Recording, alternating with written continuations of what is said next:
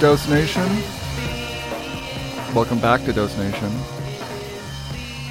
I'm James Kent. That, of course, is the Beatles.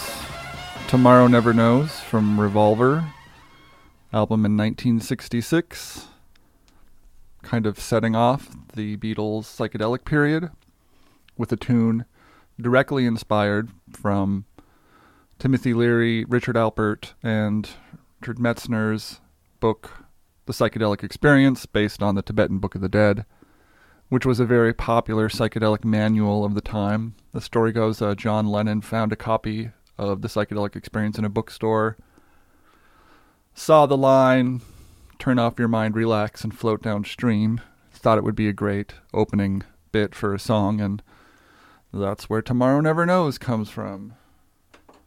Tomorrow Never Knows, of course, maybe the template for all psychedelic music that followed. Many bands later in uh, the 70s and 80s and 90s experimenting with psychedelic music uh, claim that Tomorrow Never Knows is the track that started it all.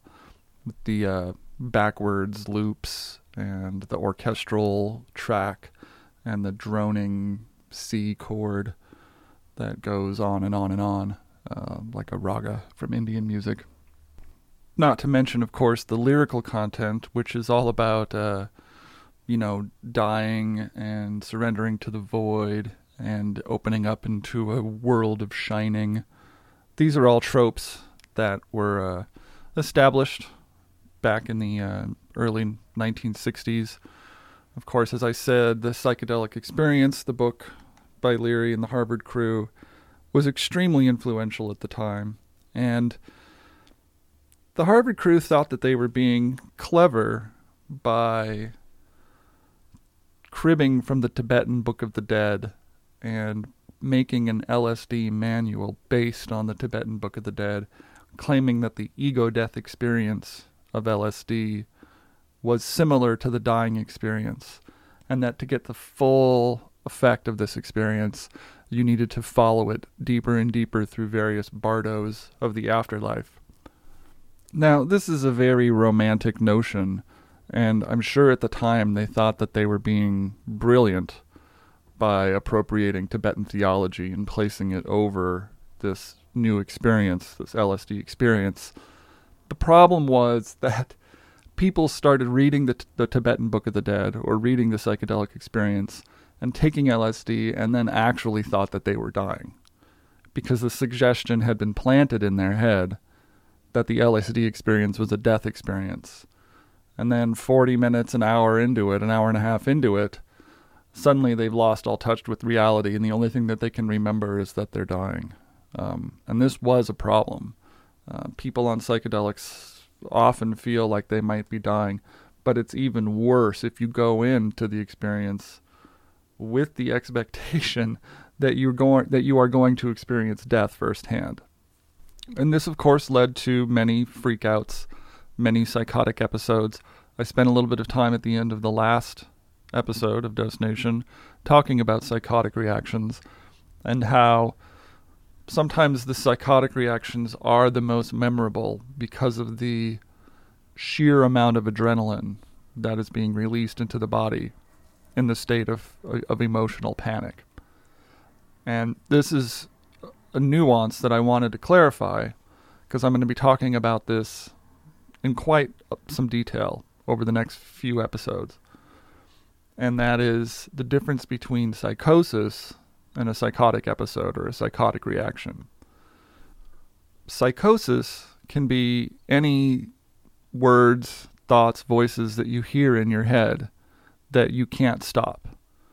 So if you have a loop of music playing in your head that you can't stop, that is a very minor psychosis. It is, um, you know, what what what you would call a, trivial psychosis. Uh, happens to a lot of people. It's phantom music, a, a loop, an earworm that gets stuck in their head that they can't get rid of. Now, that would be scary if it wasn't music, if it was a loop of somebody's voice telling you to do something like commit suicide or murder somebody. That would be a less trivial psychosis. That would be a non trivial psychosis because it's actually causing you, the person experiencing the psychosis, to feel scared and in danger. And once you cross that line from saying, oh, that's an irritating thing that I'm hearing in my head, or that's an interesting sound that I'm hearing in my head, or I'll, I'll listen to those voices in my head, isn't that weird? Once it turns the corner to the voices in the head are scaring me, I'm scared now and I want them to stop and I can't make them stop. That's when a trivial psychosis turns into a non trivial psychotic reaction.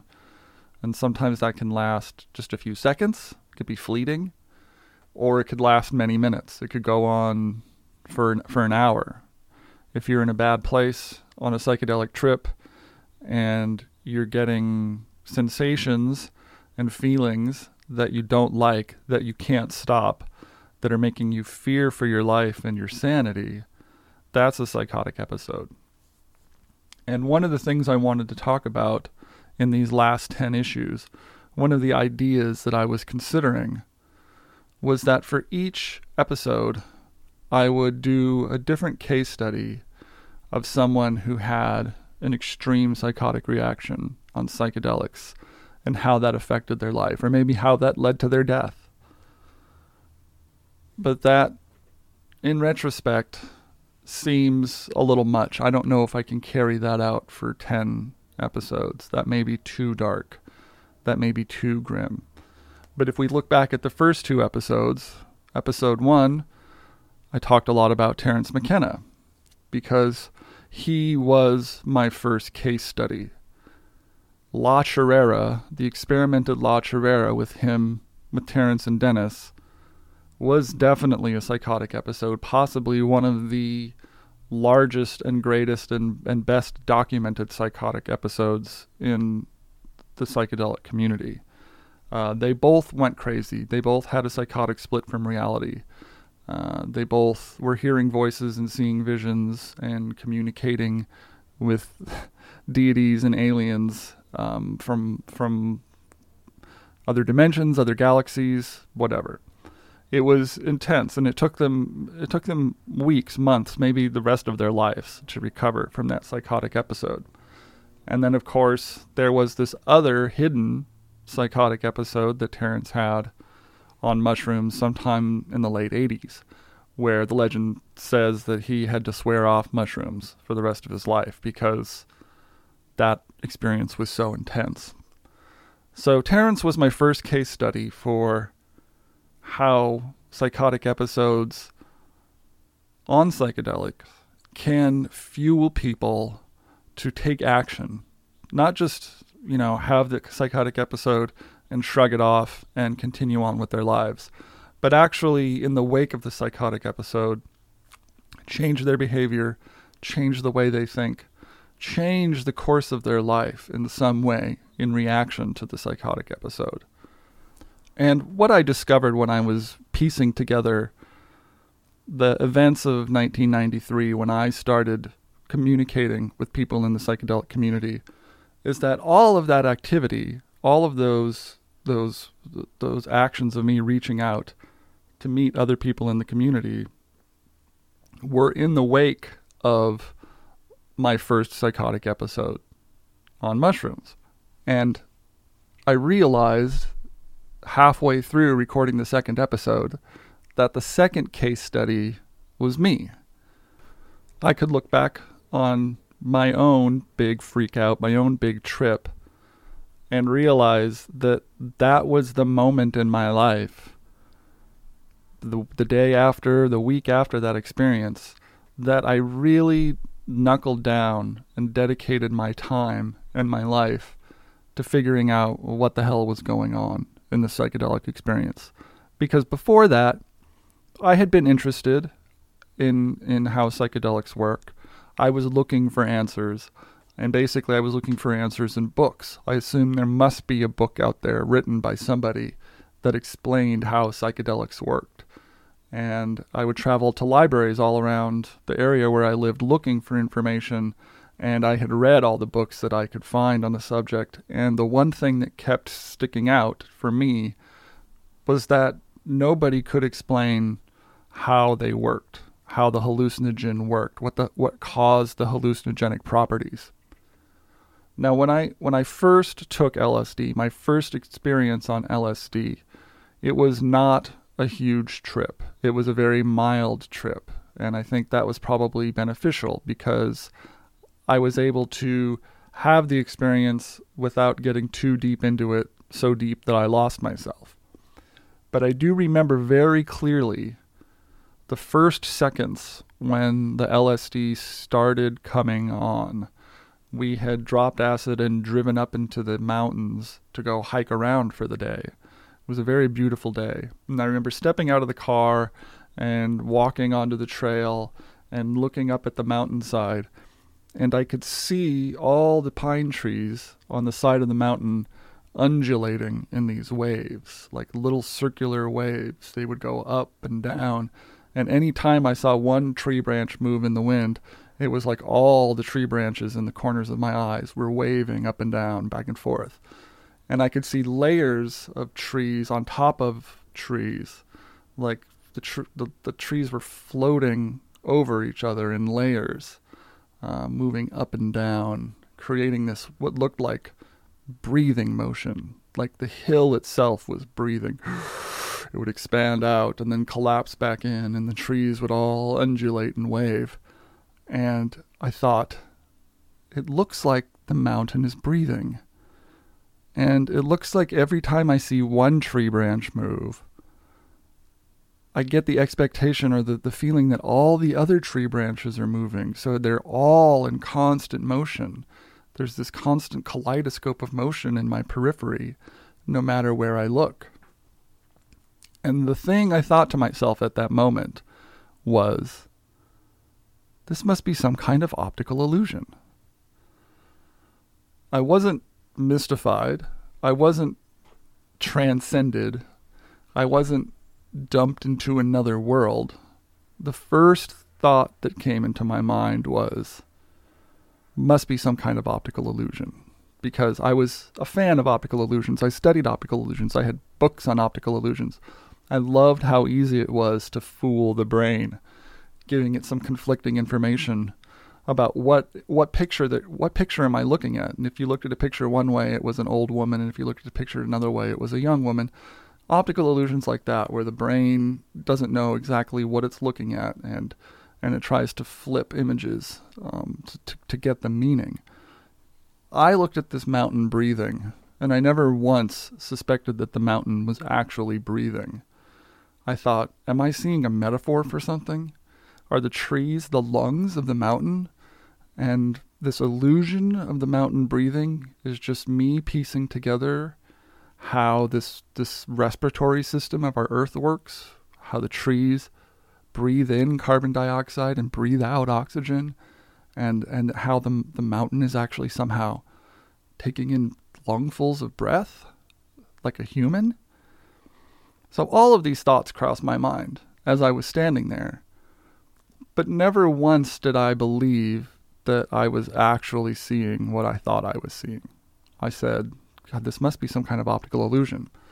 And I thought to myself, I really need to figure out how this works but it wasn't a passion of mine. It was just sort of a hobby of mine.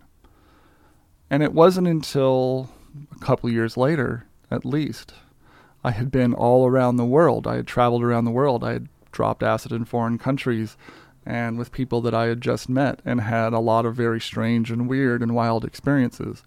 But I had never had a full on freakout experience, a full on psychotic episode. But once I did, once I had that psychotic episode, and I found mm-hmm. myself so deep in the experience that I could not right myself without phoning a friend to come over and talk me down. Once I had been through that and came out of it, I entered into a period of mania for at least a couple weeks where I was very active and I was very much in the mode that I'm going to get to the bottom of this. I'm finally going to figure this out, which is when I started writing Timothy Leary and Rick Doblin at Maps and Peter Stafford and Terence McKenna. And I think I probably wrote to Bruce Eisner. I'm not sure how many people I wrote to, but I wrote to a lot of people. I basically decided that I needed to start meeting people and talking to them firsthand, one on one, picking their brains, getting as much information as I could. Because what I was getting from books was not enough. There was not enough there. There were not enough answers for me to feel like this question was resolved.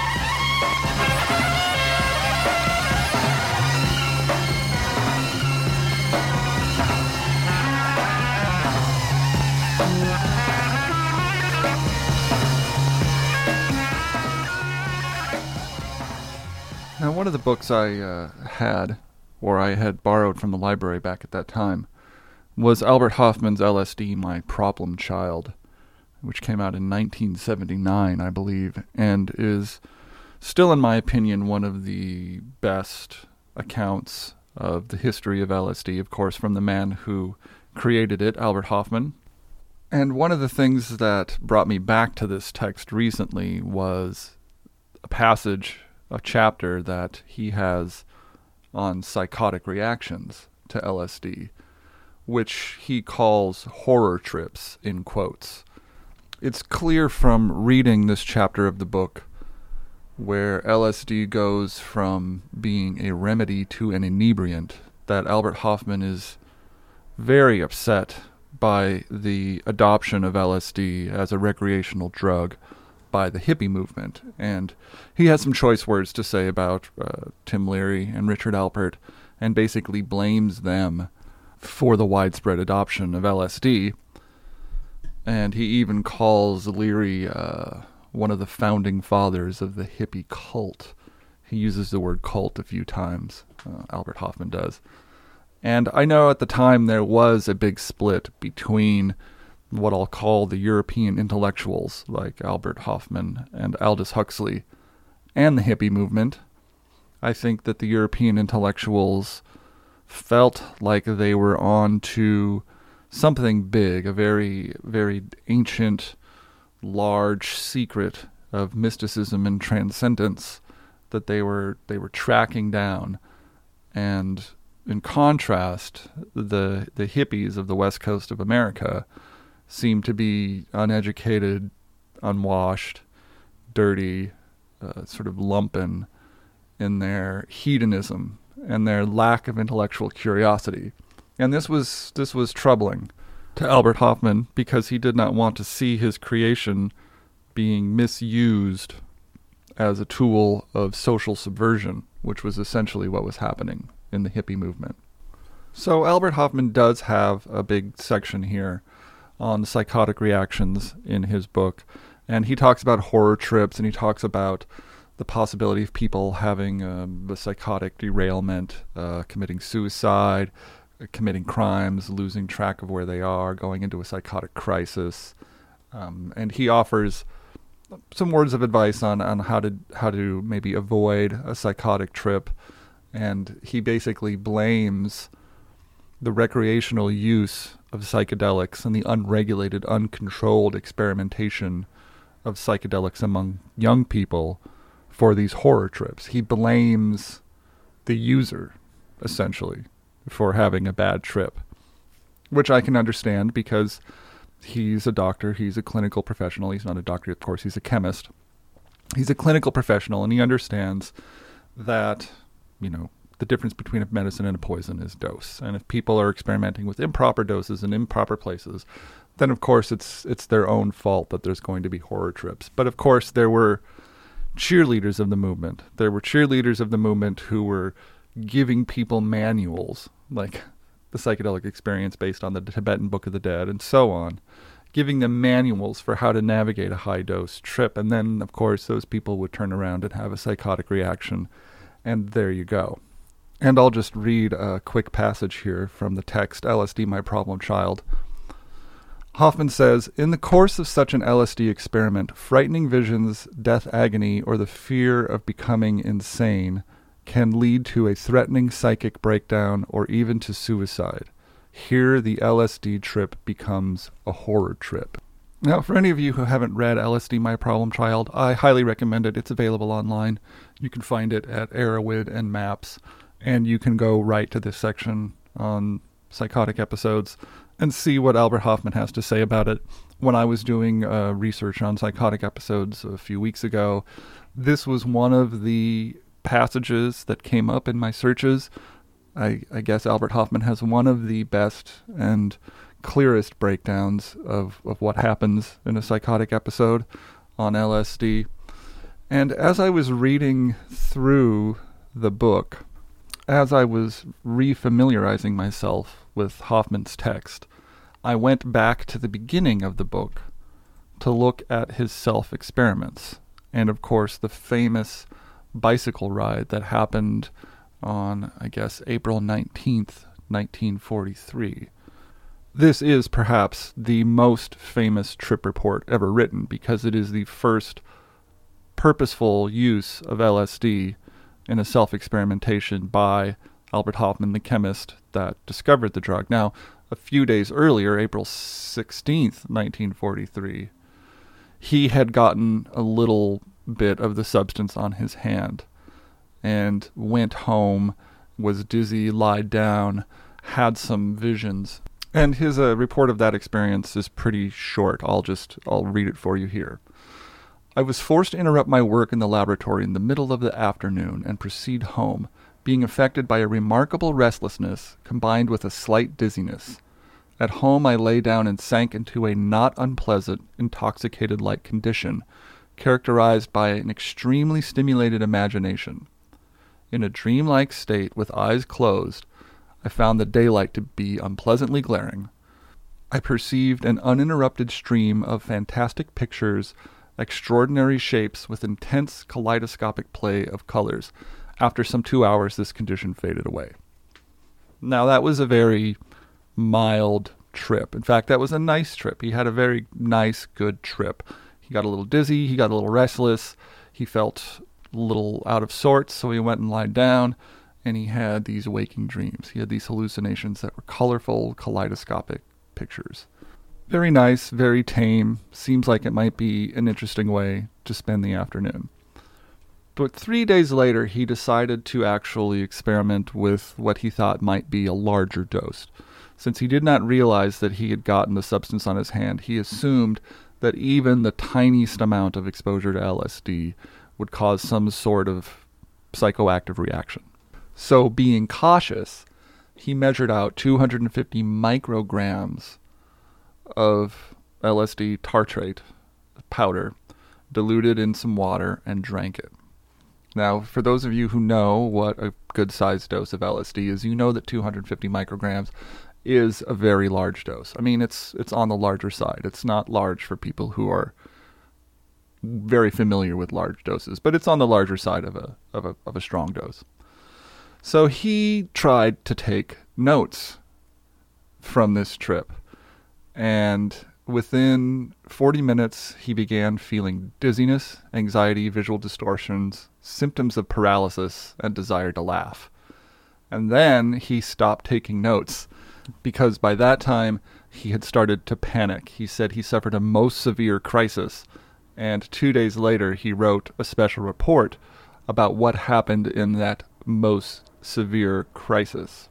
Now, as I said, this is perhaps the most famous trip report in history, and it is very colorful and vivid in what happens.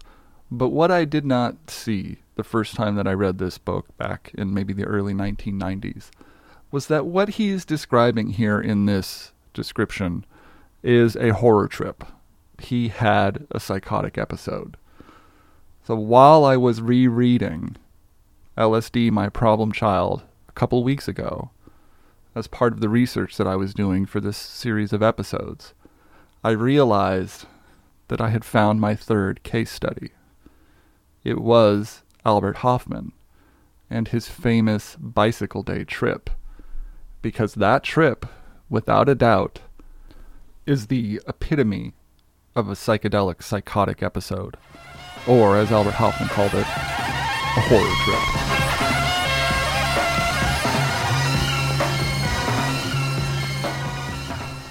Now, as I said, this is probably one of the most famous and well reported trip reports in history, Albert Hofmann's bicycle day trip. But I'm just going to read a couple lines of it for you here to see what you think in the context of what I'm talking about with psychotic episodes.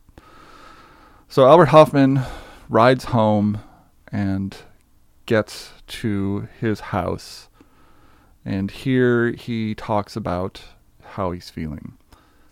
The dizziness and sensation of fainting became so strong at times that I could no longer hold myself erect and had to lie down on a sofa.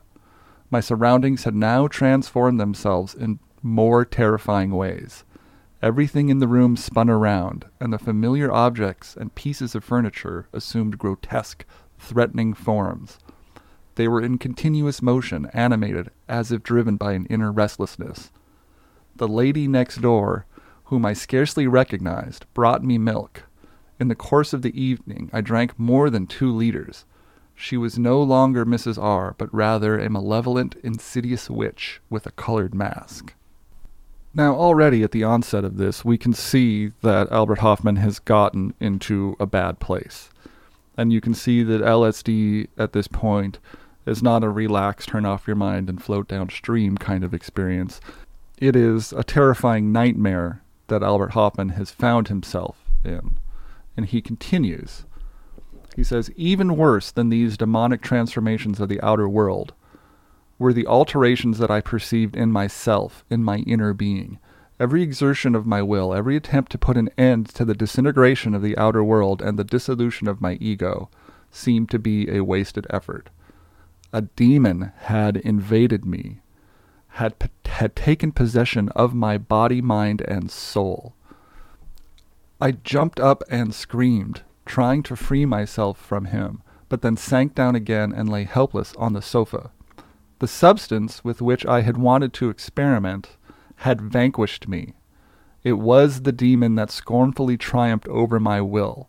I was seized by the dreadful fear of going insane. And Hofmann continues I was taken to another world, another place, another time. My body seemed to be without sensation, lifeless, strange. Was I dying? Was this the transition? At times I believed myself to be outside my body, and then perceived clearly as an outside observer the complete tragedy of my situation. I had not even taken leave of my family. Would they ever understand that I had not experimented thoughtlessly, irresponsibly, but rather with the utmost caution, and that such a result was in no way foreseeable? My fear and despair intensified, not only because the young family should lose its father, but also because I dreaded leaving my chemical research work, which meant so much to me, unfinished in the midst of fruitful, promising developments. Another reflection took shape, an idea full of bitter irony. If I was now forced to leave this world prematurely, it was because of this lysergic acid diethylamide that I myself had brought forth into the world. And there you have it in a nutshell. All of the elements that Albert Hofmann describes in the psychotic episode, psychotic reactions part of this book, happen here in this first purposeful self experimentation with LSD. He lost it. He lost his sense of self. He lost his grounding to reality. He feared that he was going insane, and he feared that he was dying. And not only that, when he was pushed outside of his body at the height of his suffering, all he could see was what a horrible, helpless wretch he had become, and what a tragic mistake he had made. Now, that is a pretty heavy, heavy psychotic episode. And I never really viewed that first experiment of Albert Hofmann's as a psychotic episode. But now, looking back, reading this again with a different perspective, I can see clearly, I can see clearly that he was having a very prolonged, sustained psychotic episode in which he was in a very deep state of panic and uh, c- calling in his lifelines, calling a doctor to come help him, calling his next door neighbor to come help him, um, because he could not hold it together himself. And this, I think, is probably one of the larger pieces of a psychotic episode, especially a, psycho- a psychedelic psychotic episode, that doesn't really get described very much. And that is the part of the process where you realize that you've done yourself in and you have to call in a lifeline. You have to call a neighbor, call a friend to come and talk you down and help you get through this thing that you had done to yourself on purpose. Now, having been in that situation, I can only assume that Albert Hofmann felt a lot of shame and embarrassment for that, and maybe felt that he had been overly foolish in experimenting on himself with this substance, and felt bad that he had to have his neighbor come and tend to him throughout the night when he perceived her to be an insidious witch in a demon mask. Now, eventually, the trip wore off, and uh, he has some some recollections the next day that I wanted I want to read for you. He says, "Exhausted, I then slept, to awake the next morning refreshed, with a clear head, though still somewhat tired physically. A sensation of well-being and renewed life flowed through me. Breakfast tasted delicious and gave me extraordinary pleasure. When I later walked out into the garden, in which the sun shone now after a spring rain." Everything glistened and sparkled in a fresh light. The world was as if newly created.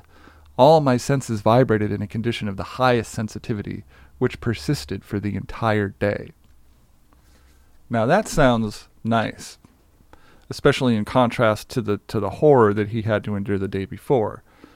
He went to sleep, probably didn't sleep very well, but when he woke up the next day, he had this renewed vigor, this renewed feeling of life. And I know that some people out there who have taken psychedelics know that feeling, know that feeling of waking up the next day and everything seeing, seeming new and vibrant and colorful. But what I also see in this report is that Albert Hofmann the next day was was still in a state of mania. This he's talking about being in a manic state. And I don't think he would use those terms. I don't know if he would use the term to describe that trip as a psychotic episode or a horror trip, but looking at it, I think yes, it does have all the hallmark, hallmarks of a psychotic episode. A high adrenaline event with a lot of panic, which has a residual hangover, not of being being restless and beaten down the next day, but of coming back feeling manic. And coming back mm-hmm. feeling manic is partially a result of the pharmacological reaction of the LSD, but also partially a result of having such an intense psychotic episode, living through it, and then the body needing to react the next day, to rebound the next day, with all of this adrenaline still kicking around in your system. That sparks a manic episode that can last days afterwards when you're in this magical world where everything seems new and fresh and vibrant. And I know the magical world. I've been in the magical world. I'm I'm very familiar with that magical space that persists for a few days until you find yourself sinking back into your your body. Uh, you feel yourself returning from whatever that space was and and kind of folding back into yourself. Now, as a case study for people in the community who may have started their careers with a massive psychotic episode, Albert Hofmann seems like a good candidate. And when you look at Albert Hofmann's career and what happened to him after the discovery of LSD, specifically after this psychedelic event, after this test where he experimented with LSD on himself for the first time and had a very major psychotic episode, his life started to change. He was no longer mild mannered Swiss chemist toiling away at Sandoz Labs. He was the world famous discoverer of LSD 25. And that discovery gave him international fame. And not only did it give him international fame, it gave him a new course of study. Because after this, after this period of time, although Albert Hofmann did continue to do some chemistry, his life changed. his life changed and and and over time he was no longer interested in studying chemistry he was interested in going all around the world and studying sacred plants other compounds that had this intense hallucinatory effect so instead of finishing his career as a chemist he actually switches tracks and goes into the career of studying ethnomedicines, visual plants from around the world. He continues his book talking about his experiences with LSD, his experience with psilocybin mushrooms from Mexico, his experience with morning glory seeds, and searching for other plants around Central America. And this became his passion.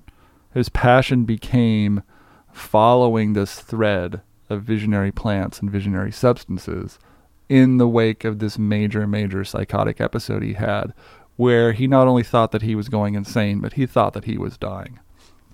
That experience he had, that bicycle day psychedelic experience, was not a mystical communion with the great void.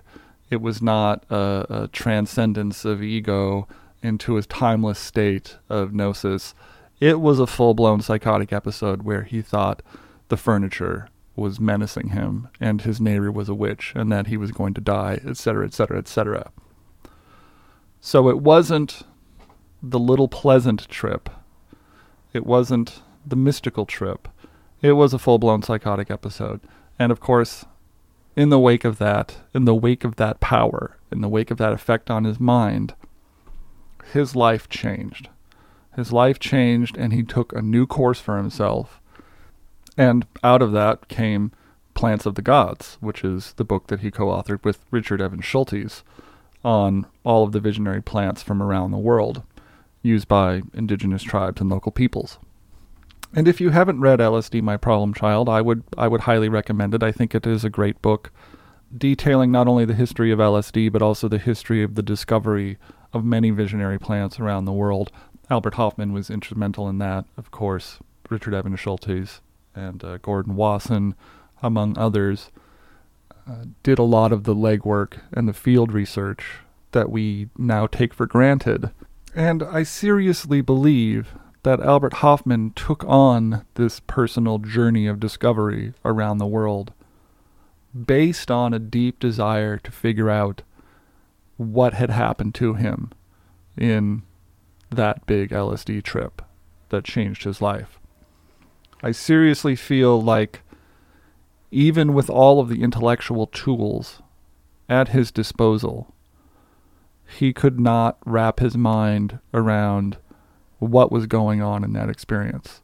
So much so that it led him to leave the comfort of his research bench and travel the world in search of experts who may be practicing in a more primitive ritualistic scenario, but may have more information about how these substances are used or how they should be used.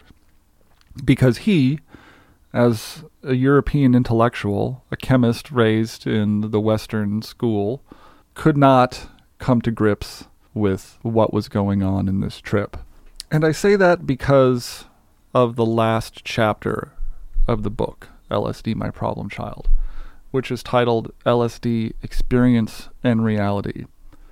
And I must say that I probably read this chapter back when I read this book for the first time in the 90s, early 90s, some sometime. And I probably skimmed over this chapter because honestly, I probably had no idea what Hofmann was talking about. It is kind of a convoluted mix of philosophical ideas that to me illustrate just how c- conflicted Albert Hofmann was about this subject, the subject of the visionary experience, LSD's place in the world, LSD's place in society, and, and what the role of the hallucinogen is. He struggles with it. You can you can see him struggling with it in this last chapter, where this is a book where he's talking about LSD, his creation, And it starts off with the hope that this is going to be a medical miracle of some kind. And by the middle of the book, that hope has come crashing down because the, the medical miracle had turned into this recreational monster. And the recreational monster essentially undermined the potential of the medical miracle. And so instead of being left with a medical miracle as his creation, as his as his baby, he now has a monster for a baby. And even though he's been all over the world looking for other substances that are similar to the substance that he's discovered, he still does not have a succinct idea about where this substance fits in society. And why do I say that? Well, there's a couple clues. Because he could have ended the book saying, yes, these substances are visionary, and yes, they have medical potential, but as of now, they've been deemed too dangerous for further exploration, and I guess that's where we're going to have to leave it, because at this point, my creation has grown up, and it's out of my hands. So, world, do with it what you will. I am no longer in control. Now, that would have been a very rational way for him to finish his book. But I think he had an ulterior motive. And the reason I say that is because he opens up this chapter talking about the question of reality, the problem of reality, and how philosophy and science have had a very difficult time defining reality. And this seems like a very big detour from what he's been talking about in the rest of the book. This is actually an extremely large philosophical detour that he goes on here about how reality is essentially in the mind of the perceiver, and that if you take a substance that changes your reality, maybe instead of altering your mind, what it's actually doing is altering the relationship between the sender and the receiver, between the sender, which is reality, and the receiver, which is the mind parsing reality. And one of his assertions is that LSD may change the channel or change the frequency that reality is being perceived upon, so that by changing the frequency of your receiver, suddenly you get a different picture of what the sender is sending you. And here, I'll, I'll read a direct quote. The true importance of LSD and related hallucinogens lies in their capacity to shift the wavelength setting of the receiving self, and thereby to evoke alterations in reality consciousness. This ability to allow different, new pictures of reality to arise, this truly cosmogonic power, makes the cultish worship of hallucinogenic plants and sacred drugs understandable. Now, with statements like this, Hofmann is revealing his true agenda. And that is that he feels, he believes that LSD and hallucinogenic plants actually open the mind up to a deeper reality. They actually allow the mind to change the wavelength of the frequency that they're receiving so that they're seeing a deeper, clearer picture of reality or a, a different picture of reality. And to support this thesis, he goes down a little bit of a rabbit hole about Western social theory, and he quotes an essay from Gottfried Benn in which he characterizes this split between self and the world as the schizoid catastrophe or the Western entelechy neurosis. And I'll say that again because this is this is an interesting point. A Western entelechy neurosis or a schizoid catastrophe in which the self, the conception of the self, has become separated from reality. So the self no longer feels a oneness with reality.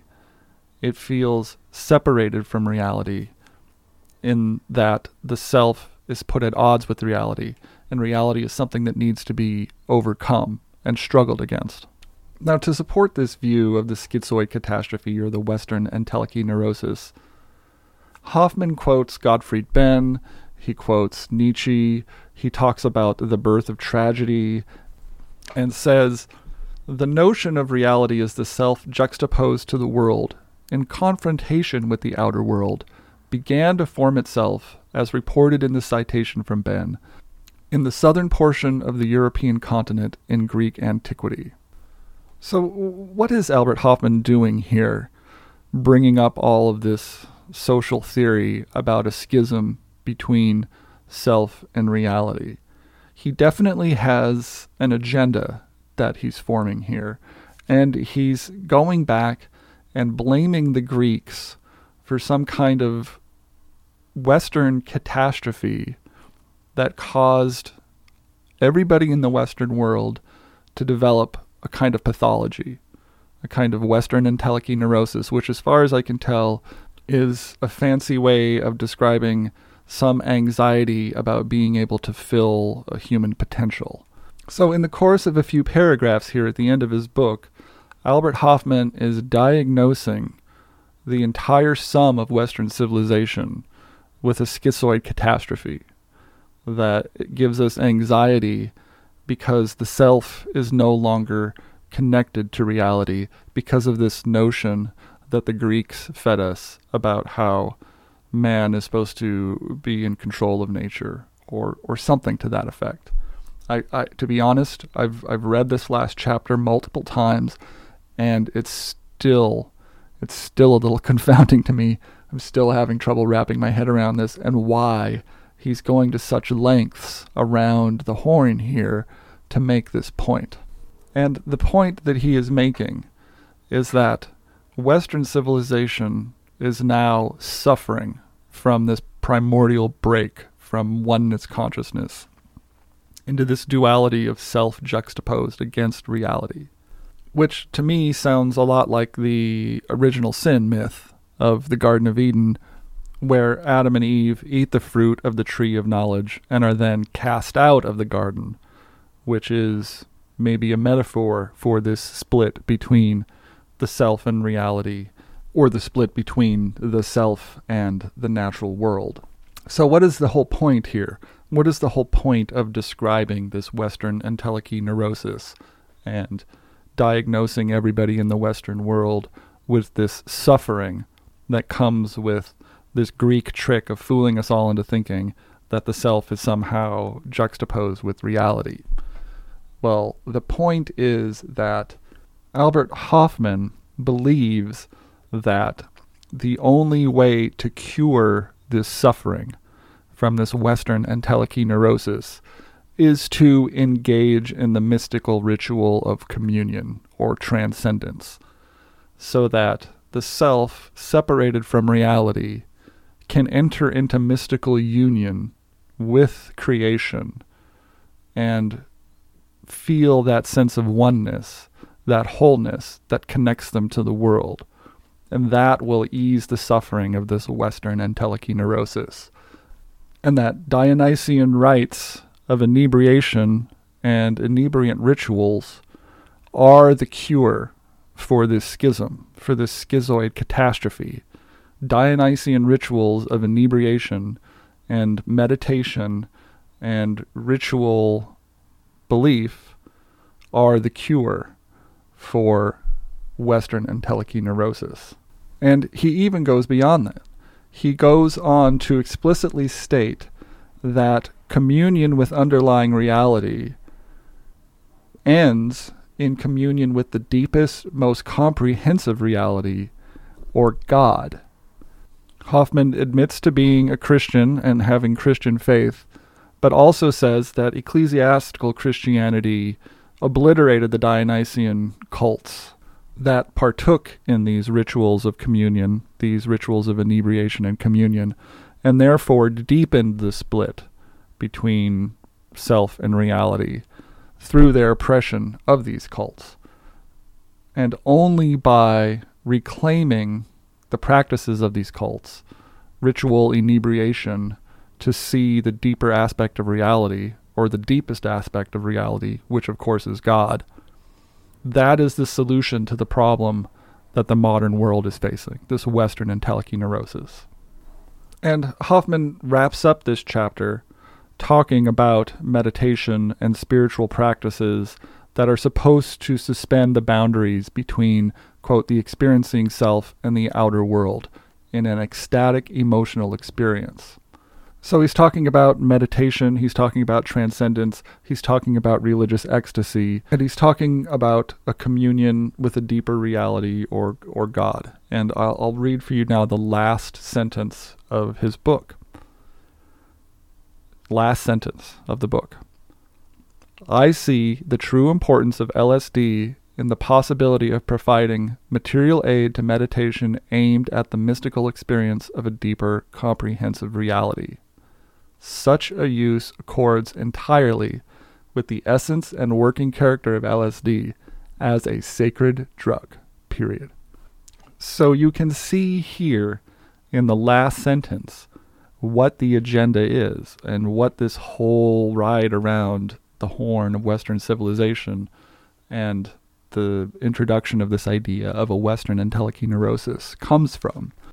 Albert Hofmann is trying to make the case that the world is sick and that LSD is the sacred drug that is going to bring you relief.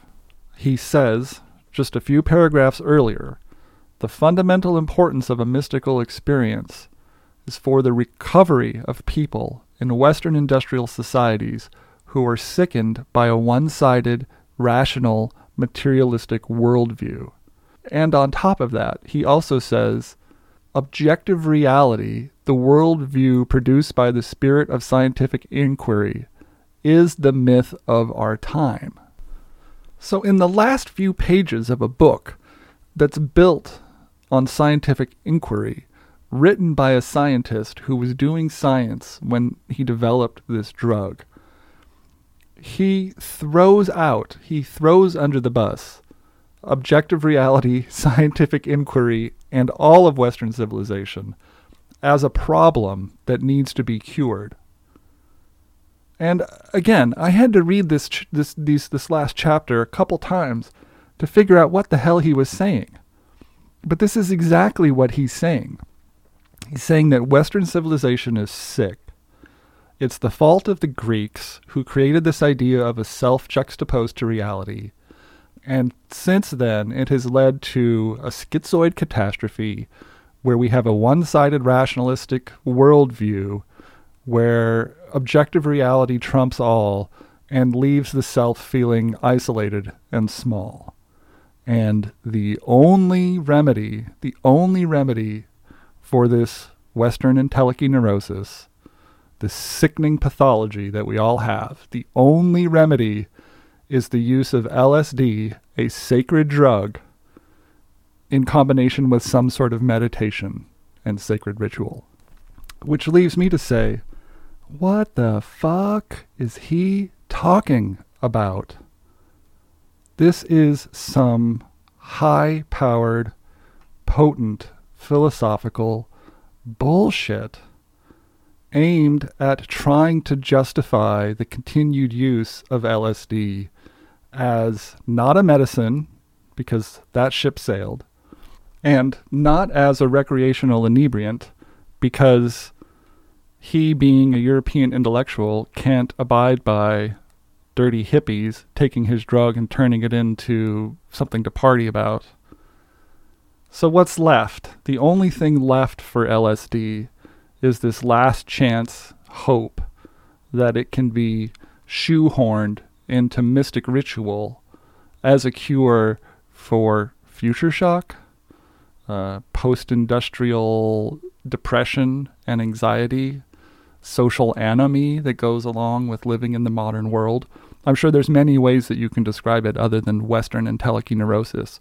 I tend to think of it basically as depression and anxiety. He's talking about depression and anxiety of living in the modern world. And to him, the way to cure this depression and anxiety of living in the modern world is to fil- facilitate this reconnection to a deeper world, a deeper understanding, and maybe even to God Himself, which is the deepest understanding of reality. Now, I can understand all of this. From a philosophical perspective, this all makes sense. Yes, Western civilization may cause depression and anxiety, and yes, taking taking psychedelics in a sacred ceremony may make you feel communion with the with the outer world, so that you don't feel so alienated and isolated, and it may feel make you feel slightly better about yourself or the state of the world, and that's all fine. However, and this is a big however, if you go back and reread the book and reread all of the experiences, especially the personal experiences that Albert Hofmann himself has on various different drugs, you will notice one thing that's missing. And that one thing that's missing is any description at all of a transcendence with a deeper sense of reality or a communion with the outer world that left him feeling peaceful and one and whole and unified with creation. You don't get that anywhere in any of the reports of any of the trips that he takes. What you get is paranoid psychotic reactions, crazy visions he can't control, um, periods of stupefying uh, dumbness when he can't speak or think or even pick up a pencil to write down what he's thinking about. He is describing psychotic drug trips on heavy hallucinogens that leave you physically overwhelmed and mentally incapacitated beyond the power to control. That's what he's talking about. He's talking about hallucinogens that leave you delirious and deluded, walking around in a state of stupor and confusion with your head filled with visions and sounds that you can't control. Now, how does he go from those experiences, those experiences that he lived, which were so clearly not spiritual communion with the deeper reality, clearly not spiritual communion with the deeper reality? How can he go from those experiences to this last chapter where he ignores everything that he said about psychotic episodes and horror trips and hippies and all of that stuff and goes right into oh no no uh, meditation sacred ritual um, healing the schizoid catastrophe lsd sacred drug. To me it seems extremely disingenuous.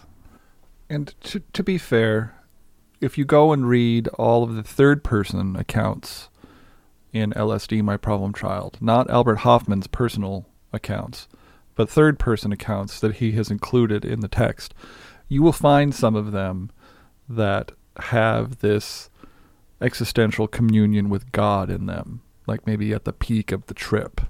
Somebody explains uh, the, the merging of the white light and the cosmic unity with God, and every fiber of my molecule, every molecule of my being is one with God. So that that notion is in there. It is included in there, but it is also included among all sorts of other stuff the majority of which have nothing to do with this idea of coming into a communion with with God. So what Albert Hofmann has done is he's picked out one facet of the experience, one facet of this experience which is psychotic and wild and unpredictable, and said, okay, this one experience, this is the true valuable experience, this sacred communion. This is the true valuable experience that LSD promises. And he wraps that mystical communion in what I will call um, European intellectual gobbledygook about the schizoid catastrophe and the human juxtaposition of self versus reality that's creating a suffering, a suffering that we all need to, to heal ourselves of and this isn't this isn't Hofmann's own creation. This sentiment has been around for a long time. It's part of the transcendental movement. Um, it's become part of transpersonal psychology. This myth of uh, the Western schism between self and reality that's causing um, everybody to feel alienated in the modern world. And I tend to think that that's just a lot of BS. I think that in every culture, no matter where they come from and whatever their view of the self juxtaposed with reality is there's alienation. Um, and it's just part of the human condition, and you can't go back and blame it on the Greeks and say that that the Greeks created some sort of schizoid catastrophe that's left us all in a state of, of alienation from God.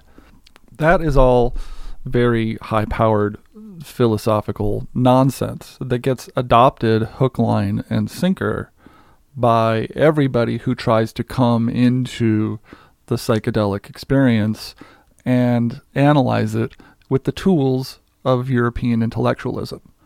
This is where they always come back to this communion with God, this original sin, this break with a oneness of creation, and the sense of alienation that we all live in now. And it gets wrapped in a big circle. It gets wrapped in a big circle, basically saying that, hey, you humans, you're walking around with a big hole in your life because you've forgotten how to connect to nature. So, what we're going to do is we're going to give you some drugs and a ritual that lets you connect to nature and feel that oneness, and then you will be whole again, and we will have saved you. And you can see how this is very much a metaphor for the Christian symbolism of the soul and Christ's salvation, and mixed in with the, the, the, the concept of the Dionysian rites, the shamanic ceremony, uh, the communion with the Great Spirit, etc., etc., etc. And I think I don't think there has been a single psychedelic philosopher in modern times that hasn't bought into this line 100% and adopted it as their own as if it is the truth because then it gives them the authority to say we are tapping into a deeper wisdom with these visionary plants we are solving a problem in the modern world. We're solving a problem in the modern world by tapping into a deeper reality, a deeper sense of reality. And it makes the psychedelic experience sound like it's a panacea, like it's a panacea for the human condition. You can't be whole, you can't be cured of your alienation unless you take this psychedelic drug in this ritual and get back to your communion, your oneness with the transcendental other, or whatever you want to call it God, the spirit world, the alternate dimension, the hyperdimension, whatever. So the theory is that the, that that connection, the reconnection to deeper reality, will make you feel wholer as a human being. And then what happens after that is sort of unknown. It's sort of up to you. What are you supposed to do after you've had the transcendental communion?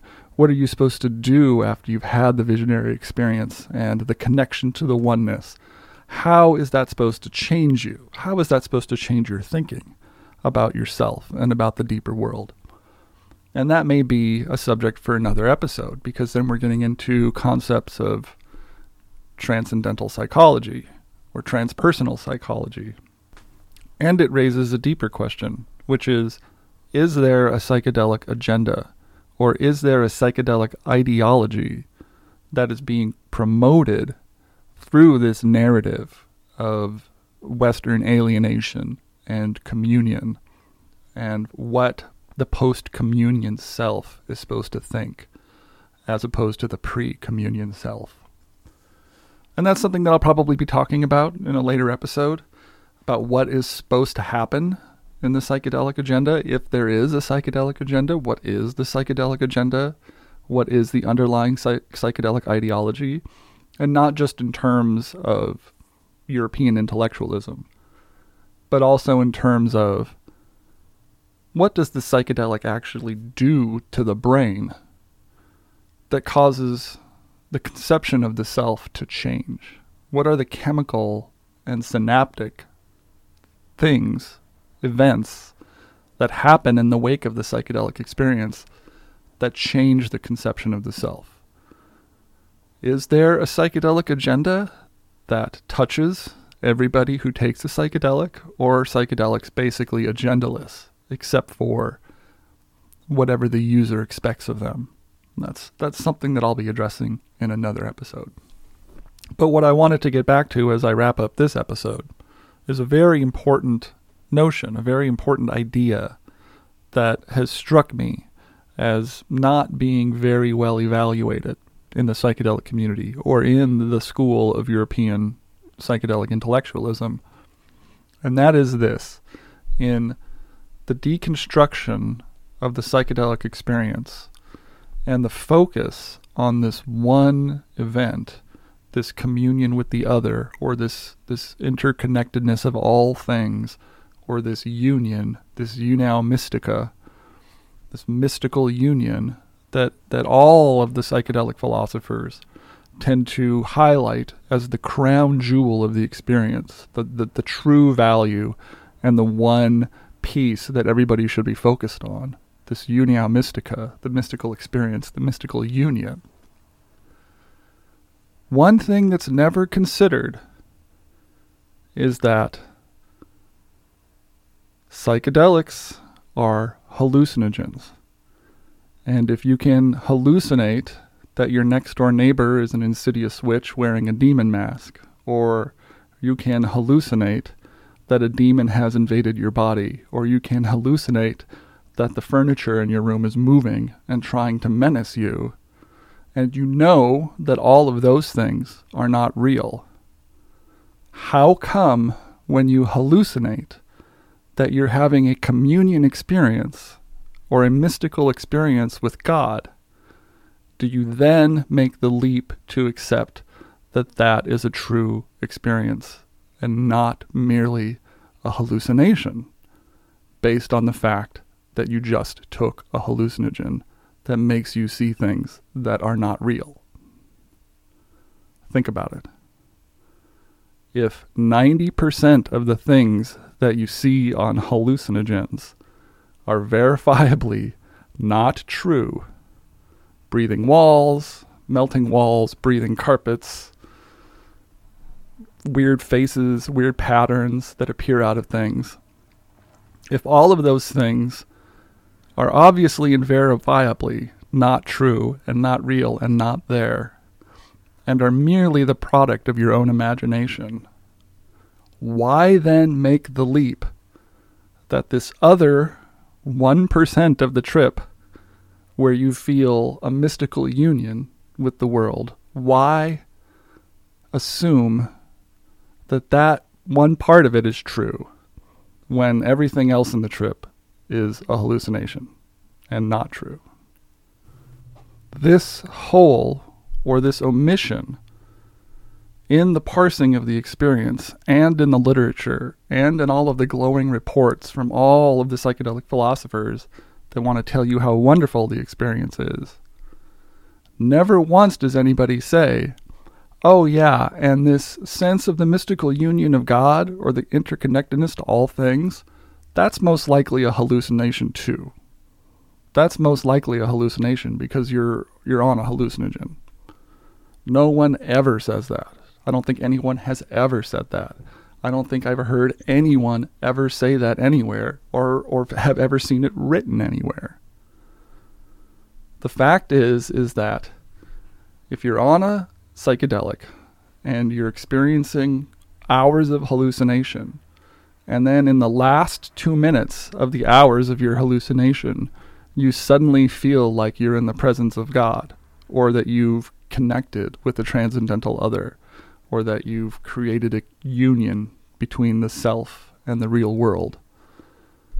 Why is it that people hold on to that experience and say, that was real? I had a real religious epiphany.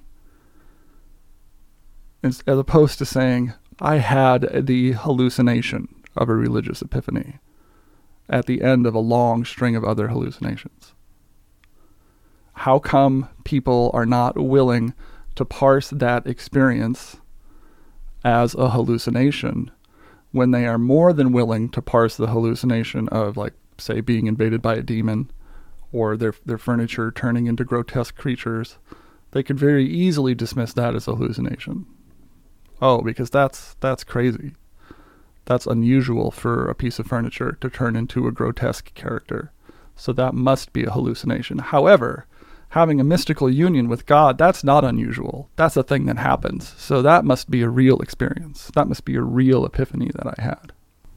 And what I'm saying is no, you don't get to make that kind of a selective interpretation.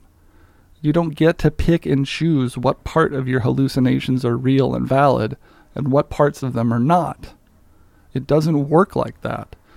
You can't just excise the one piece of the experience that you like or the one distinct experience that you thought was more spiritual than others and then say, aha, a true spiritual experience within all this other noise and garbage that was swirling around in my head. I think that that is intellectually dishonest. And beyond that, it's dangerous because with this philosophy that Albert Hofmann is putting forth at the end of his book, he's offering the promise of spiritual transcendence in the LSD experience. He's offering the promise of a true religious epiphany within the psychedelic experience, as opposed to offering a hallucination or a close facsimile to a true religious epiphany, which is what I would say is a more accurate representation of a sacred psychedelic experience. It's a facsimile of a true religious experience, or it's a hallucination that closely resembles a religious experience.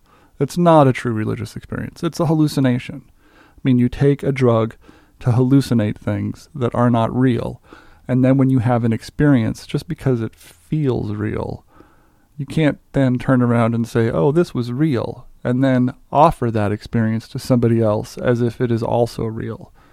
I think it's dishonest. I think it's intellectually disingenuous. And I also think it's dangerous. And when I ask myself, why did Albert Hofmann feel concerned enough to include this last chapter and make this case? I think it has to be because of his own legacy, because of his concern for his own legacy. He hoped that LSD would be a kind of miracle drug or a cure for something. And then it became a recreational inebriant. And that wasn't good enough for him. Being the creator of a recreational inebriant was not good enough for him. It wasn't good enough.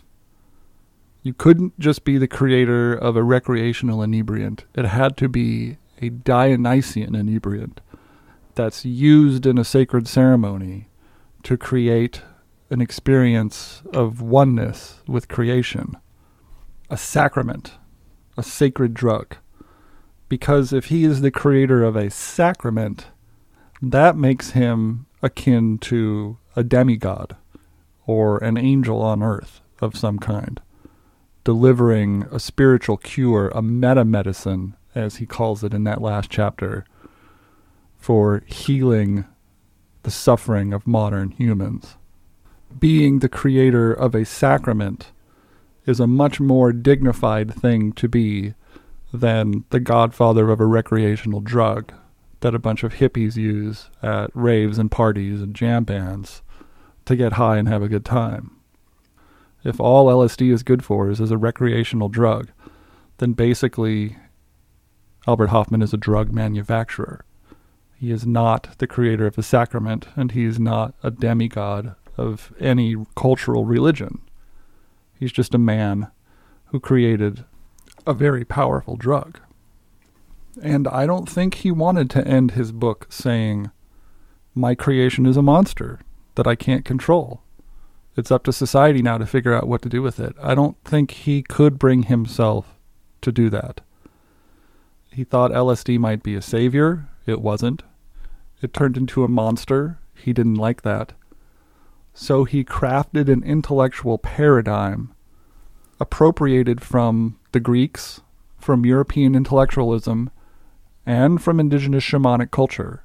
He created this paradigm of the sacred drug. And he wanted to leave LSD in that paradigm of the sacred drug. So instead of being a savior or a monster, what he has created is an angel. An angel that can deliver mankind from suffering when used in the proper context.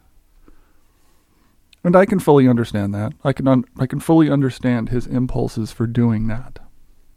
But in reading the text, I find it troubling at how many people have bought into that paradigm as if it is the only true paradigm for psychedelic use in the modern world. When, in my mind, looking at it now, I find it extremely flawed and an extremely desperate attempt for European intellectualism to put a high value on this experience, which I see mostly as an aberration of human consciousness, an extreme distortion of human consciousness, something that is fun for recreational experimentation, maybe for psychological experimentation to gain insights into the deepest, darkest corners of your mind, but would in no way recommend as a spiritual medicine for healing the suffering of mankind. I think that that paradigm of psychedelics as a spiritual medicine or as a panacea for the human condition is extremely dangerous and leads to a lot of extremely de- delusional ideology from people who may think that they're touching a communion or may think that they are experiencing a universal oneness or an interconnectedness of all things, but are more often than not lying on the couch with their eyes closed, experiencing something completely within their own head. Completely within their own head. And this externalization of the agency in Albert Hofmann's final chapter, where he says reality can be seen as a feedback between sender and receiver. And if you just change the channel of the receiver, you change the channel of consciousness, you can get a deeper communication with the sender. Well, that's assuming there's a sender. That's assuming there's a God. And Albert Hofmann is definitely letting everyone know that he believes in God and he has a Christian faith and that he's trying very hard to fit the LSD experience into the paradigm of his faith without admitting that the majority of time hallucinogenic intoxication is actually a pretty depraved thing. It's a pretty depraved, uncontrollable, unbound thing that happens in the human mind that may turn sacred, may turn psychotic, but is primarily delusional at its core. Could be fun delusions, could be bad delusions, could be sacred delusions, but primarily filled with delusion. And if anybody listening to this feels the urge to go back and read LSD My Problem Child, again, it's available online. It's a quick read. You could probably get through it in a couple hours. I would suggest paying really close attention to this last chapter. Maybe read the last chapter first and figure out what, what the heck Albert Hofmann is talking about. And realize that he's coming from this paradigm of European intellectualism that goes back to Greek antiquity and then juxtapose his descriptions of enlightenment experience, meditation, religious experience, and mysticism. Go back and juxtapose those descriptions of mystical experience with his trip report of the first LSD experience that he did when he started hallucinating the furniture coming to life and a demon inside of his body and the panic that he was going insane and the panic that he was dying and try to figure out how those two overlap. And you'll realize that there's very, very little overlap. Albert Hofmann began his career with a psychotic episode that was so overwhelming, he lost control of what was going on in his own head and it left him shaken and rattled. But by the end of the book, the psychedelic experience had morphed from this barely controllable psychotic reaction that you see in the very first chapters, the very first experimentation that he does, into this very flowery, polished, sacred jewel of a mystical exercise. And it is my belief, it is my contention, it is my assertion that Albert Hofmann's journey to find the value of the psychedelic experience, of the visionary experience, started that day during that psychotic reaction when he was rattled out of his mind. And the entire rest of his life, he traveled the world and studied sacred plants and hallucinogenic ritual as an attempt to find some means of classifying the experience that he had within the range of human experiences. And what he came up with ultimately was this is a mystical type experience, not a psychotic experience, not a recreational good time, but this is a sacred experience, a mystic experience. LSD is a sacred drug. But in my mind, after studying Albert Hofmann's work and the work of all of the other European intellectuals that started the philosophical psychedelic movement, my personal belief is that all of this talk about transcendence and communion is really wishful thinking. It's wishful thinking painted over an experience that is very hard to contextualize. It's wishful thinking painted over an experience with intellectualism and mystical analysis in a way that puts an artificial value on the experience. Not a value of, this is an exciting and unique experience, something that's hard for people to take sometimes, something that's beautiful sometimes. And instead of just leaving it at that, they had to shine it up and wrap it in this package of mystical union as if it is somehow a medicine for the human condition. And that's simply just a myth. It's not what is going on in the psychedelic experience, and it is not what happens to people who take psychedelics. People who take psychedelics are not magically cured of their alienation from the modern world or whatever kind of Western entelechy neurosis Albert Hofmann is talking about. More often than not, they come out of the experience more alienated and sometimes more confused and more delusional and more detached from their societies. And so, what I'm saying is, Mr. Hofmann, you can't just release this monster on the world and then turn around and use this paradigm of European intellectualism and mystical union to convince us that it's not a monster, it's an angel. I'm sure that's very nice for you, and I'm sure that's very nice for all the people who want to sell books about transcendence and psychedelic communion. But that doesn't erase the monster. The monster is still out there, and society is still dealing with it. We'll be dealing with the monster forever.